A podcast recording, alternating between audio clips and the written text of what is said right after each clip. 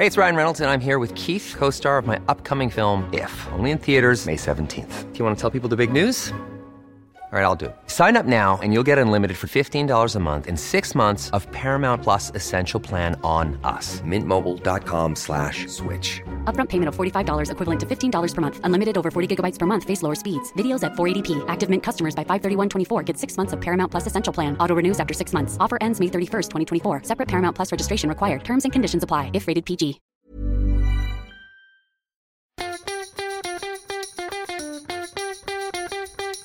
From Barangaroo Studios, the AusBiz C O V is the key stuff you need to know about the day in business and finance. Hey, welcome to the C O V. It is a Monday, the twelfth of October. We're really happy to be here with you. I'm Nadine Blaney. Scuddy's here with me. Hey, Scuddy. Yeah, we saw things really rising for the local market toward the end of the day, amongst other things. But uh, yeah, we ended up with a positive session on our hands. Yeah, positive end to what was a pretty lackluster session, I've got to say. It wasn't really too exciting, but uh, certainly the big banks are big driving force today, you know, helping to go and uh, propel the market into positive territory. And as usual, tech stocks, so you know, buy now, pay later, but specifically uh, having another roaring session, adding to the big gains we saw last week. Um, yeah, we had, uh, you've got to say that Link Energy, sorry, not Link Energy, Link Administration is the best performer today, up by twenty-five percent. Private equity consortium putting an offer on the table. We chatted with Morningstar on that one a little bit earlier on. Uh, Gareth said that, look, Uh, you could very well see a bidding war break out for Link Administration because while it's fallen on tough times over the past couple of years, it's actually fundamentally a really good business. So that's Link Administration being the best performer of the day. And uh, Whitehaven Coal, one of the worst performers, if not the worst performer. Interesting, we spoke with Vivek Dhar from um, from C B A earlier on, and he, he was chatting to us about coal. Yeah, uh, talking about uh, what was going on. So we've seen numerous instances over recent years where we talk about China limiting coal imports from Australia into uh, into their uh, you know, seaborne system, into the other ports. Now, part of that's to do with uh, you know, a quota limit being set for a calendar year, but you just cannot help but wonder, and given like, what we've seen in other areas this year, whether this may be another uh, example of the uh, deterioration in, uh, in relations between the two countries having some kind of impact. And certainly uh, some of the uh, the gold, the, sorry, the gold, the coal producers uh, locally here uh, were under a bit of pressure earlier today on that news. Yeah, okay, so that is a little look into commodities. Gold came up in conversation a couple of times today. I think still there's excitement in the wake of that Saracen Northern Star Resources Uh, merger that took place, you know, that was announced a couple of weeks ago. And also Diggers and Dealers is on in Kalgoorlie in W A. W A, where you still can't get in and you still can't get out. And I think that takes me to the stock of the day. So in a dramatic, some say controversial departure from our normal stock of the day, we had a sector of the day today.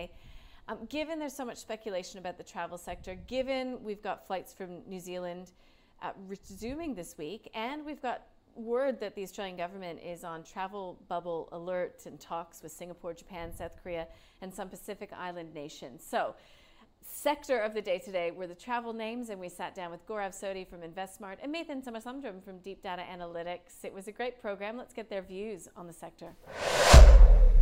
I would say the market has been anticipating this for some time. These stocks, for very good reasons, were maligned for a long time, mm-hmm. but geez, they've bounced back very hard. So this is not a surprise. It's been well anticipated, and to some extent, it's actually incorporated into the stock prices. Um, things like Webjet and Flight Center, we actually upgraded and, and bought for our portfolios um, during the panic. Yep. Um, and I've been quite shocked to see how fast um, they've rebounded, considering they've had cap raises, you know, they've had balance sheet issues, and they're very international businesses. So a small bubble doesn't necessarily um, compensate for a huge loss of business around the world. Um, so look, I'm I'm not all that excited by the sector at the moment. Mm. Um, I think there's too much consensus that this is the best place to be for a bounce back, and I'm not convinced that's the case. When it's an obvious thematic, it has never made money. There is a reason why these stocks are down, because it'll take them a number of years to come through. If you are a multi-year investor and you don't need to worry about it and you're willing to wait for the cycle, if you look at the longer term cycle, yeah, this is a great opportunity. You buy, you're happy to sit through two, three years. But unfortunately, most people I know do not have that patience. Mm. They're looking at three months, six months. It may bounce, it may fall again. when it looks so obvious, you always got to remember there's risk that you're missing out on. So I think on a risk return basis, this is not such a great mm. sector at the moment. So that was Nathan Samasundram from Deep Data Analytics. Finishing the thoughts there on the travel space. Well, one person who has been committed and never deviated from this expectation for a V-shaped recovery is Malcolm Wood from E L N C Value. He is the C I O there. And yeah, he still says that uh, earnings are going to drive this market higher. He's going to see an improvement in the earnings revisions pattern. He, you know, Scuddy, he, he's still uh, betting on a very strong recovery happening in Australia. What are your thoughts?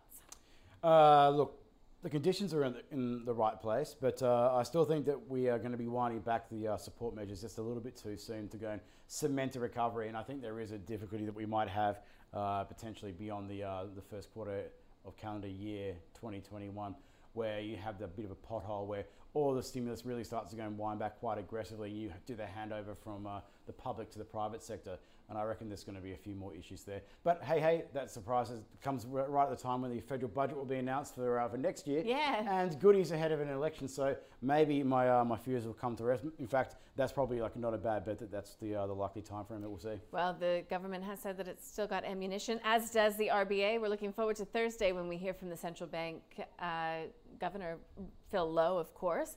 But back to Malcolm Wood. Look, he has... You've got stocks for recovery, stocks for vaccine, and if you'd like to hear what those specific names are, you can just access that interview via the show notes. We also uh, spoke with the C E O of BAPCOR, Daryl Ibotomy, C E O there. Scotty, you did this interview. So what was his thoughts on the likelihood of the interplay between the company's pretty, pretty positive update and stimulus? Well, so not giving a, a full year uh, financial year twenty-one guidance, uh, primarily reflecting uncertainty about trading conditions in the second half of the year, so that is the first half of uh, next calendar year. So, and I asked him about you know, the potential you know, uh, impact from the winding back of those support measures, and uh, he was pretty categorical that uh, it was that was the biggest area of uncertainty and why the company's not in a position to go and provide guidance. And I say that uh, it won't just be BAPCOR, but uh, a number of other different uh, companies out there, consumer discretionary in particular, who have got many, many, you know, massive you know, sales tailwinds over the last uh, last quarter or two. Uh, whether it can be replicated moving forward is the uh, you know, the multi-billion dollar question. Yeah, well, BAPCOR shares were up at least today by two and three quarters of one percent, and I think that that's worthwhile sort of talking about. Uh, what's to come tomorrow? So we've got an A G M on tap from C B A. We'll bring you to listen into some of that live. We also will be hearing from Telstra. Julia Lee from Bell, uh, sorry, from Bourbon Invest was talking to us at the end of the day, saying that, uh, yeah, this Apple iPhone launch that happens this week will be an interesting one when it comes to Telstra as well, to see how they will go in the very competitive mobile handset space. To borrow a phrase from uh, James Wheeling from V F S Group, who's a, a friend of the other program and is off and on, uh, the theory of thing, and the fact that I know I'm not a I'm not an Apple user. I'll put it out there to start off with, but I really can't get enthusiastic about five G handsets. I've got one right now, and I honestly can't see the difference between that and the model that I replaced, which was two below. But the fact that we're talking about the five G phone tells me that it should be in the price, because there's so many people talking about the same thing. Oh, I'm going to go and get it replaced. I want to get it replaced. But I've had these conversations with people now for several months. So I'll be surprised to see that there'll be a big reaction. But look, it's twenty twenty. Who knows? But uh, the theory of thing, when you talk about it enough, it doesn't actually happen. Yeah. Okay. So that's an interesting one. But we'll be listening into the Telstra A G M as well. So again, from those companies, we want to know about the outlook. We want to get any color around deferrals when it comes to C B A, whether their customers have been ghosting the bank. We got a bit of an update Uh, today from C B A, but it's all the color around how they see the beginning of, um, of well, I was going to say F Y twenty-one, but of course we're still waiting to get the, um, you know, the, the results from some banks. But yeah, for, for the case of Commonwealth Bank, F Y twenty-one. Okay, so we are looking forward to a pretty quiet session in New York tonight, Columbus Day holiday there, Thanksgiving in Canada. So the T S X is closed. Uh, but when it comes to equities, you know, it's all this hope being hung on stimulus, Scuddy, or is it?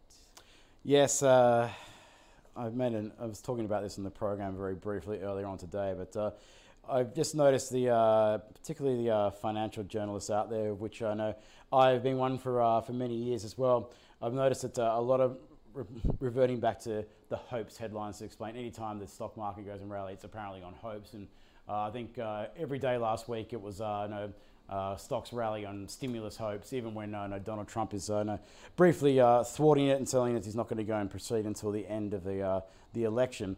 But uh, I think we need to go and stop trying to go and pin daily moves on uh, on stimulus hopes. That's in the price, just like central bank policy. I think that we need to go look at the underlying uh, monetary conditions at the moment. There are so many uh, supportive measures out there, particularly from central banks, that uh, sometimes doesn't have to be hopes of anything. It's just that uh, there is so much optimism about equities and there's no real alternative elsewhere.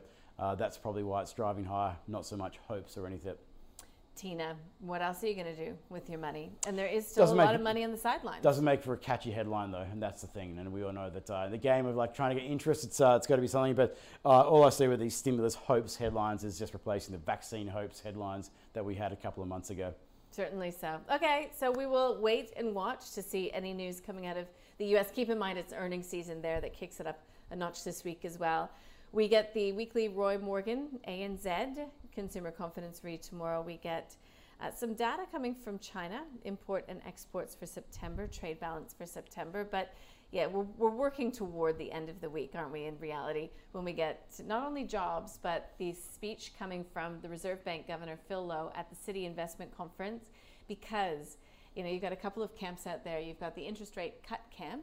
Now, whether that happens into November or until February, there's a few differing opinions there. And then you've got those like C B A who say, look, there's not going to be an additional interest rate cut because it won't do anything anyways. But they're looking for, you know, additional asset purchases or expansion to the term funding facility, the T F F. So it'll be, you know, incumbent on, I think, Philip Lowe to potentially give a little bit of clarity to the market. Yes, it, uh, it's probably too early to go and declare it's going to be uh, Super Thursday. Maybe uh, maybe a little bit better than normal Thursday. uh, we can't recap after the budget uh, and R B A decision last uh, last Tuesday. I'm not sure, it's probably too early to call yeah, it Super. Yeah, we can't reuse that. that. That's that's where uh, that's where the interest is going to be, at least domestically. But uh, we also have the uh, the start of U S reporting season as well. Some big boppers from the financial world in particular are out there. I know Johnson and Johnson's another one, which is a massive conglomerate. That will give us a bit of an insight as to what's going on in the U S consumer and those abroad. So I'll be very interested in to see what happens to that. And of course, Donald Trump's Twitter feed probably be the number one talking point again for another week. Cool. We've got Brendan Sobey, independent aviation analyst, talking to us about travel bubbles, et cetera. We have Brad King. He is portfolio manager and director of Armitage Private. So he will be talking about the biggest risks out there right now, potentially giving us an insight into a particular Australian company that he likes. Rudy Fieldbeck Van Dyke, Claude Walker on the call. And we've got um, Module eight, the C E O of Module eight on Startup Daily. And we'll also be speaking with Ian Davies. So he is the C E O or the M D of Senex Energy on the company's quarterly result. And I don't have an exact time for that yet, so you will just have to watch the live stream during the day. I'll try to update you via my Twitter or my LinkedIn. And uh, yeah, I think, I think, Scuddy, that's enough for a Monday. A Monday, midway through October, counting down to the U S election. Lots happening. There is plenty to go and keep ourselves busy, so I'm looking forward to another great week ahead. So uh, we'll uh, see you all again bright and early on Tuesday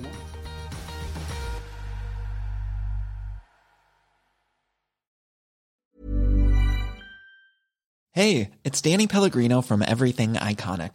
Ready to upgrade your style game without blowing your budget? Check out Quince. They've got all the good stuff, shirts and polos, activewear and fine leather goods, all at fifty to eighty percent less than other high-end brands. And the best part? They're all about safe, ethical and responsible manufacturing. Get that luxury vibe without the luxury price tag. Hit up quince.com slash upgrade for free shipping and three sixty-five day returns on your next order. That's quince.com slash upgrade.